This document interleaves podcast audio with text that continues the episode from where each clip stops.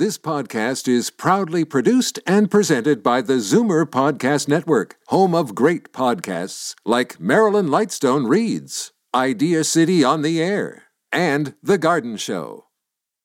You're listening to an exclusive podcast of Fight Back on Zoomer Radio, heard weekdays from noon to one. You're listening to an exclusive podcast of Fight Back on Zoomer Radio, heard weekdays from noon to one. Now, Fight Back with Libby Znaimer on Zoomer Radio with guest host Jane Brown. Nice to have you along on this uh, post snowy Monday. We're all still cleaning up from yesterday's system that moved through, giving us between 15 and 20 centimeters of snow. It was quite a day. Nothing like what Bob was saying there in Nova Scotia, but nonetheless, it's a lot of snow here for Toronto. We are following very closely the meeting between Justin Trudeau and Donald Trump. Our prime minister was warmly received by the new U.S. president outside the White House just over an hour ago. The initial greeting and handshake at the door have been replayed on television many times already, with a lot of analysis on social media as well. This is their first face to face meeting, and the prime minister is said to be better prepared for the Trump administration than any any other world leader, even reaching out before November's U.S. election to forge ties with Trump's advisors in case he might win. So, what will they talk about today? And how can Trudeau best present himself in the interest of Canada and Canadians? You're invited to weigh in 416 360 0740 or 1 866 740 4740. And we've invited a couple of experts to comment as well. Joining us on the line now, Laura Babcock of PowerGroup Communications and business and law expert Mark Warner. Welcome to you both. Thank you for having me. Laura, it seems everyone is giving the Prime Minister advice. So, what do you think is the best way for Prime Minister Trudeau to have gone into today's meeting because it is already underway? Well, so far, so good. The way that they did, they laid the groundwork beforehand, which is really critical in any kind of government or public relations. They set expectations well. Trudeau got the support of the other parties going in there, so it looks like a united front, which of course makes him stronger and he needs all the strength that he can get. He went in there, the handshake, the body language, the strong. Trump has a habit of kind of yanking in the person he's shaking hands with in a show of dominance. That didn't work or didn't happen with Trudeau. Trudeau kept the handshake close to himself. so it looked like a strong start from a body language point of view. But from a messaging or focus point of view, it really has to be about the value proposition, the NAFTA agreement, the trade relationship. Trump is transactional. He's not really interested in the warm and fuzzy hundred years of peace that Canada has had with the United States or the best neighbor, best buddy kind of narrative.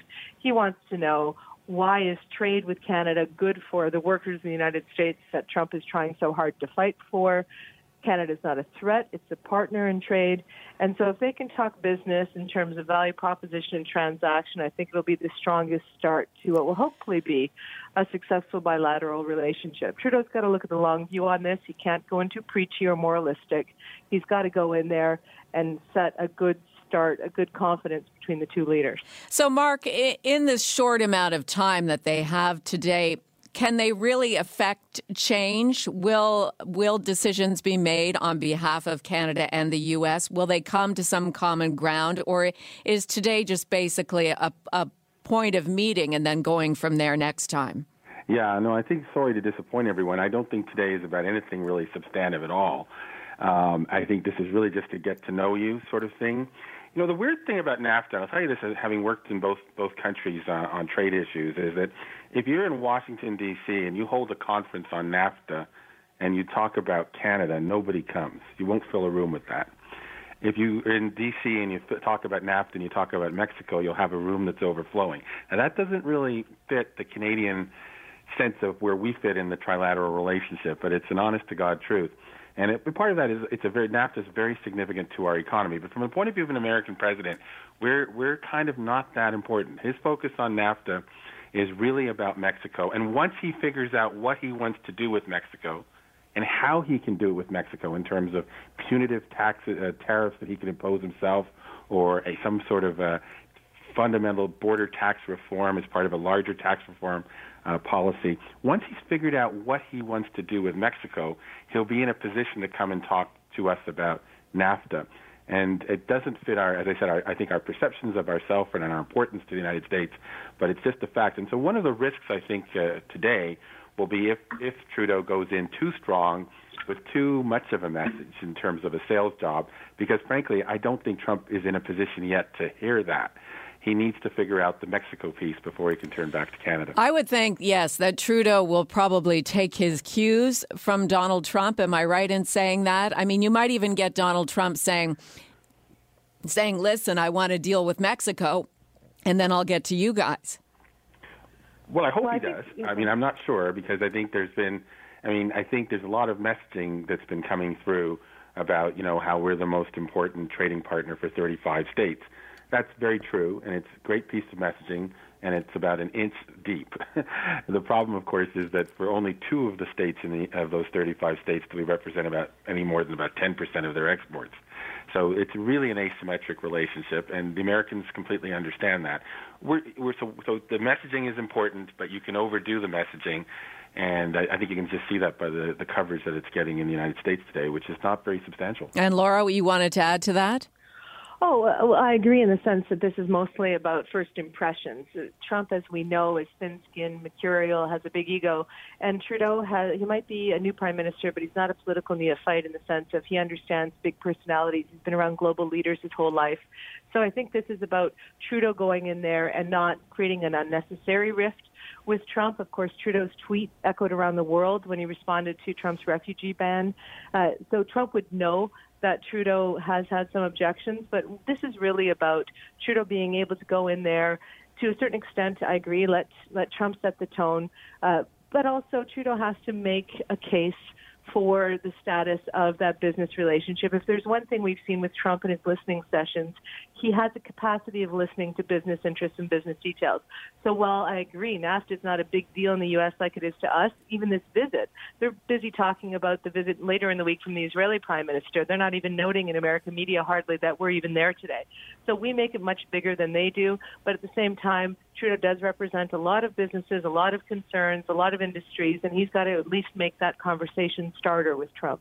There is some notoriety, though, around Canada. I did notice on the CNN Twitter feed today and the AP Twitter feed, uh, the meeting with Justin Trudeau was pretty much right on the top of the list, the top five things you need to know today.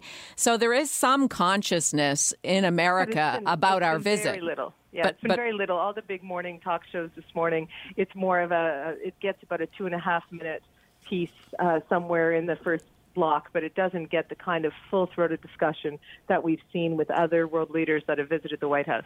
Mark, and, and I would yes. say that's not a bad thing. You know, one of the I, I, this is about the third time in my life. Uh, you know, I've been practicing law, trade law for about 25 years now. This is the third time in my life that uh, trade has become very popular and people want to talk to me on the radio. um, and it's funny because it, it, it, you know, trade is so important to us as an economy, but on the other hand, I think we need to keep in mind that we are not their focus, and we need to be careful that we don't box them into positions that they're not ready to take yet. A couple about last month in January, I guess there was a press conference, and a Canadian reporter shouted out to the press secretary Spicer a question about you know Canada and how it would be applied. And I can assure you, he'd not been briefed about Canada. And if you force him into a position, to having to take a position, he's going to go to the default. Well, of course, we'll treat Canada like Mexico. So we've got to be really careful. And this is, the, I think, that's the task for the Canadian government. But I'm not sure they've actually done a great job on. I'm, I'm just maybe they have. I'm not sure. I'm not the communications person.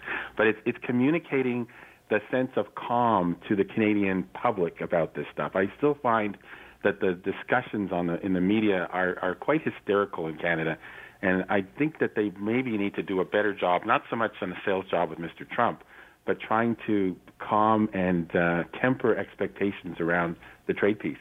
You think that you think that the the journalists in Canada have been hysterical? That's what you're saying? Yeah, about their coverage. Yeah, I think the journalists have been. Some of the business community a little bit. It, I get it. We trade. You know, 75 percent of our exports go to the United States. A lot of our foreign investments. So we want an answer. We want clarity. But you've got to understand they don't have clarity to give Canada now. We are not they're not ready to talk to us about NAFTA. And if we force them to talk to us about NAFTA and give us clarity, I can assure you it will not be the answer we want to hear. Well, isn't that, I mean, basically what Chrystia Freeland did last week? I mean, she sort of paved the way for Trudeau. I get the sense it's like, okay, I'll send in my foreign affairs person. She'll set the stage, but then I'm going to play the cool and calm diplomatic guy when I roll in. Yeah, I, I, I don't know. I, I didn't think that was a very deft move at all myself. I thought that, again, you know, we're one tenth the size of the United States uh, economy and for a small country to threaten to retaliate on trade is something that will be frankly laughed at in the United States. Not yeah, not I don't I don't think a, a narrative of threatening to retaliate is appropriate. But one of the reasons why there is some level of hysteria uh, in all media around Trump is because the actions that he's taken have been swift and they have had global attention. And then for many people, they've been quite deeply concerning. So Canadians have seen some effect from the travel ban. Canadians are very concerned about some of the rhetoric that's been going on with Mexico around trade tariffs. So there's a reason why Canadians are saying, "Oh my goodness, what's happening with this administration? Will they turn their mercurial eye towards us?" But it is is a little bit hysterical, This- but it is part of the public narrative. Sure, but the thing about Trump, and this is the key part of it, he he tells you when he says he wants to go after China, he says I'm going after China. When he says he wants to hit Mexico, he says I'm going after Mexico. He's not been saying anything about Canada, and that's the part where I'm saying we've got to listen and be ready. I mean, there's lots of preparation work the government should be doing, but I I, I don't. I just think we've got to be be listen, do the work behind the scenes, have a little bit more of a calm and rational approach to it. Um, because if we don't, if we want to get tripped up into the whole argument about Mexico, that will be an answer. Like, if, if if we're asking for a one size fits all answer, we're not going to like the answer we get. We I are speaking with, uh, let me just reset the show, guys, so we can uh, get the listeners to call in as well. Laura Babcock of PowerGroup Communications and business and law expert Mark Warner joining Jane Brown, yours truly, here on Zoomer Radio's Fight Back with Libby Znaimer. We'd like to hear what you think should happen today, what you would like to see take place in these meetings between Prime Minister Trudeau and U.S. President Donald Trump. 416 360 0740. 1 866 744 740.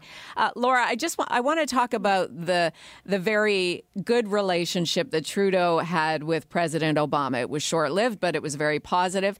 Is there the potential to come away with the same type of relationship with Donald Trump, or or are the personalities just too different?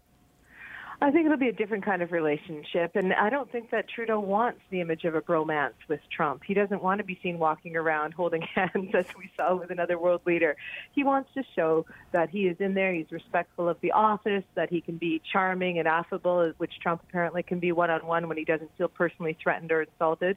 They want to have a relationship where they can pick up the phone, where there's not huge drama, where there's not subtweeting going on after this. So it's about going in there, being respectful, being professional, maybe a little bit charming, all of which Trudeau has had years to practice and has, has had lots of exposure to. So I'm expecting that Trudeau will be able to go in there and achieve those goals today. If he can come out of it with Trump and I met, you know, we've got a good relationship. He recognizes and understands Canada's value as an ally and a trading partner, and it doesn't go into doesn't go sideways into too much talk about different policy positions that the two hold and doesn't turn into some sort of an image fight on Twitter. If they can achieve that, then I think that's a great first step. Again, this has to be a long-term plan, and it sounds as though the Trudeau government did some prep work before the election. They think they know how to handle Trump, and that's what this is about handling Trump and starting this relationship. Trudeau doesn't need to get into deep uh, concerns about NAFTA. He doesn't need to be hysterical. I agree. He needs to go in there and say, listen, I'm another world leader, which Trudeau has that stage around the world just because of his popularity, more so, I think, than some other prime ministers we've seen. He can go in there and say, I'll do a good photo op with Trump. We'll look as though we're being professional, affable, not BFFs there's not going to be any memes about a bromance coming out of this one, I hope. And Mark, uh, in terms of what Laura is saying there about uh, Trudeau's position as a world leader, it is good timing because he heads to Europe this week. So I would imagine a lot of the other European leaders will want to tap him for knowledge on his visit with Trump in conversations that might not otherwise have happened. Oh, I think that's true. I think that all of the world leaders are, you know, t- trying to compare notes. I think that uh, I'm sure that. That uh, Trudeau had a conversation with his Australian counterpart, uh, maybe even with the Japanese counterpart before uh, heading down there. Um, I think there's, you know, but I think that's the one thing you need to say about that is that's common for I think any change in government. That is, some of this stuff is just what happens when governments change, and you know it's a small club of world leaders, and they I do think they want to try to understand the personalities behind them, and um, and so I, I think that I think there will be a lot of comparing notes. I mean, I, particularly I think uh, Trump has not met uh, the German leader Angela Merkel yet, and, and I expect that she will probably. Um, she's an engineer by trade, from what I understand, and I think she's quite meticulous in apparently researching Trump. And I'm sure that she will want to ask a lot of questions to uh, Justin Trudeau. Well. Okay, let's get to the phone. Sandra in Toronto, you're up first. What would you like to add? Well, actually, what I wanted to comment on was somebody on, on the show there just commented that we need the U.S. Actually, my belief is they need us more than we need them. We also have to keep in mind that a good percentage of the Americans voted for Trump, whether or not we like it. It's none of our business. If an American came up here and said, hey, you know, don't vote for Trudeau, I'd be really, really uh, upset.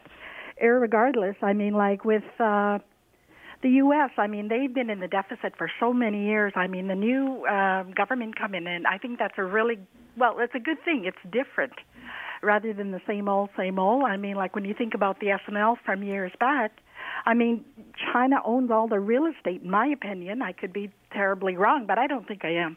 But China owns the majority of their real estate. The United States needs our resources. They need our water, they need our lumber, they need our oil, they need our gas.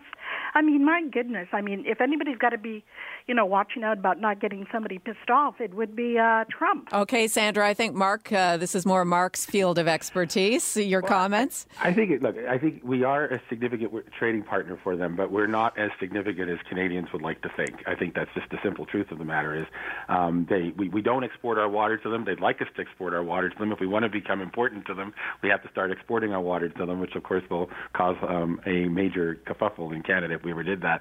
Um, you know, lumber. Yes, they like we we we they, we do sell them lumber. Um, so there are people who build houses like that. On the other hand, the lumber producers look across at British Columbia and say you aggressively uh, subsidize those and uh, that lumber exports, and they want to stop that. So but you know, oil uh, oil we're not as significant as an exporter to the United States as we were before because of the rise of fracking in the United States. That's one of the reasons why, you know, with the pipeline uh, debate, uh, Key, Keystone XL is not quite as significant to the Americans as perhaps it might have been eight years ago because they're fracking like crazy. Of course, fracking won't last forever. So I think that's part of what we need to temper it. I'm a bit concerned. I mean, I, I see the government messaging on Twitter, and everyone's out there saying, well, we're the most important trading partner for 35 of their states true as I say, but it's about an inch deep. And we've got to be very careful that we don't overplay that hand. You're listening to an exclusive podcast of Fight Back on Zoomer Radio, heard weekdays from noon to one. Fight Back with Libby Znaimer on Zoomer Radio with guest host Jane Brown. We're talking about the first face to face meeting between Prime Minister Trudeau and U.S. President Donald Trump, along with Laura Babcock of PowerGroup Communications and business and law expert Mark Warner, and your phone calls. Keith in Rochester, you've got an American point of view on the Trudeau Trump meeting today. Oh, how many Canadians can I upset to pick up on Sandra's word? okay, go ahead. Give well, it your best you know, shot. I'm, I'm, being a little facetious.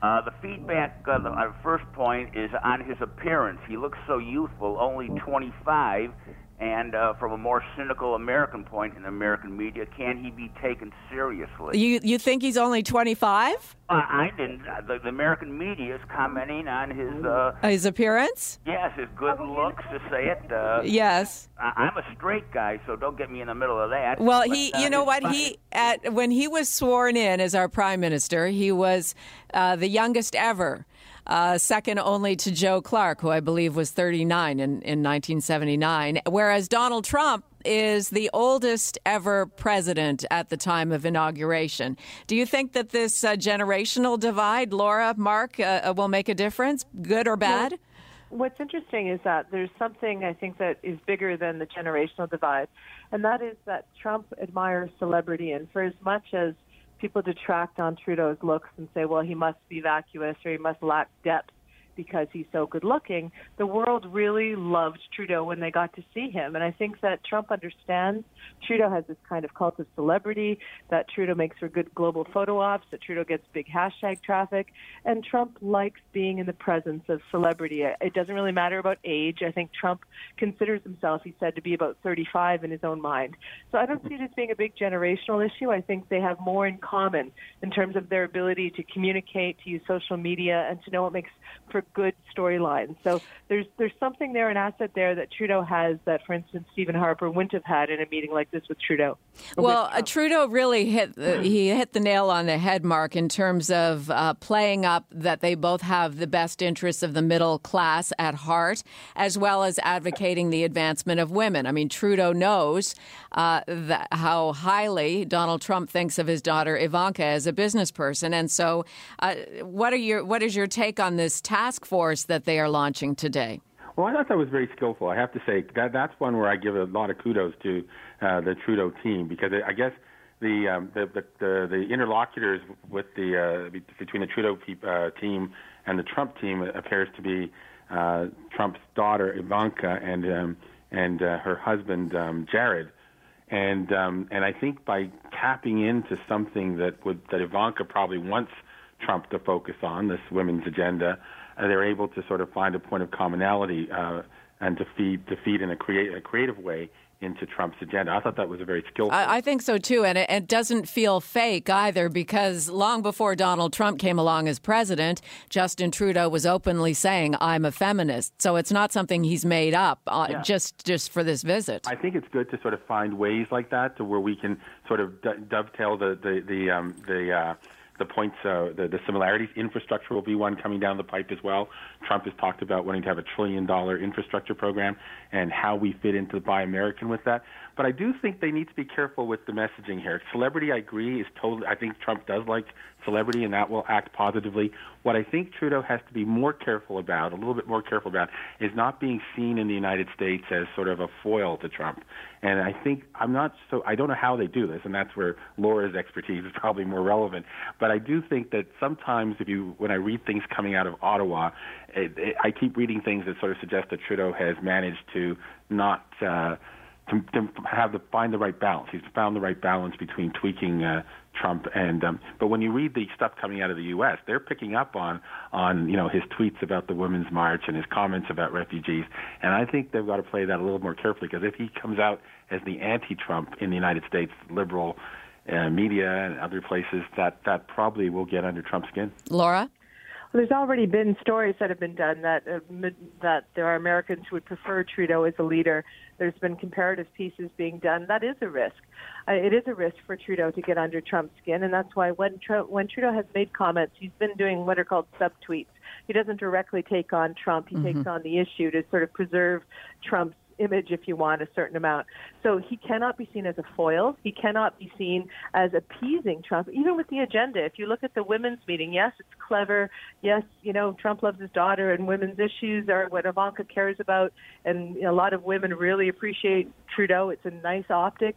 The only thing is, if it looks like somehow Trudeau is giving a lot of cover to Trump when Trump has made controversial comments about women, people could see Trudeau is, as doing a little bit too much for Trump and Trump's image. So Trudeau has got to be very careful how he leverages his equity with women, how he leverages his equity with liberals in the United States that have indicated they prefer Trudeau to their own president. He wants to go in there and look strong for Canada without bruising Trump's ego. And one of the things we saw was in that handshake, and I can't overstate it because the handshake that was done with the Japanese prime minister went around the world. People were watching to see this is a signature move of Trump's, even with his Supreme Court nominee, when he sort of grabs your hand and then yanks it in to show who's boss. And if you look at the handshake that Trudeau did, Trudeau grasped Trump's shoulder the same way Trump mm-hmm. grasped his, mm-hmm. as though it was choreographed in advance, showed strength, kept the handshake from being yanked in. And so that's something probably that Trump would respect. So well, Trudeau is playing this carefully. I never thought when I went to law school I was going to debate handshakes, but let me give you my take on the handshake. Since we're on that. I thought that, it, it, I agree with what Laura said about the first handshake, but I did think it was interesting that the Oval Office handshake, um, Trump didn't seem particularly engaged. He was looking out in a different direction Um, there wasn't. If you take a look at the pictures when he was shaking in the Oval Office, shaking hands in the Oval Office with Abe, it's very different. So, I I wonder whether you know being the alpha male is very important to Trump. I wonder if he. Oh, I'm like sure it is. so I wonder whether whether the first handshake uh, sort of affected the second handshake, but Interesting. I think that Trump does not want handshake. Trump does not want another Oval Office handshake where he's all in and the other person is dismissive. and the AP, I think, actually caught a photo of Trudeau looking at his hand, his hand outreached in the Oval Office with skepticism. So, I mean, Trump is, I think, trying to do a little damage control there by not looking over anxious in the Oval Office. Right, and we all know how often Trudeau goes to the gym, so he probably has a has greater physical strength if it comes down to that. Thank you both for joining us here today on Zoomer Radio. Thanks, Harry. Thanks. Bye. Great conversation. Laura Babcock of PowerGroup Communications and business and law expert. Mark Warner. You're listening to an exclusive podcast of Fight Back on Zoomer Radio, heard weekdays from noon to one. You're listening to an exclusive podcast of Fight Back on Zoomer Radio, heard weekdays from noon to one. You're listening to an exclusive podcast of Fight Back on Zoomer Radio, heard weekdays from noon to one. This podcast is proudly produced and presented by the Zoomer Podcast Network, home of great podcasts like Marilyn Lightstone Reads, Idea City on the Air, and The Garden Show.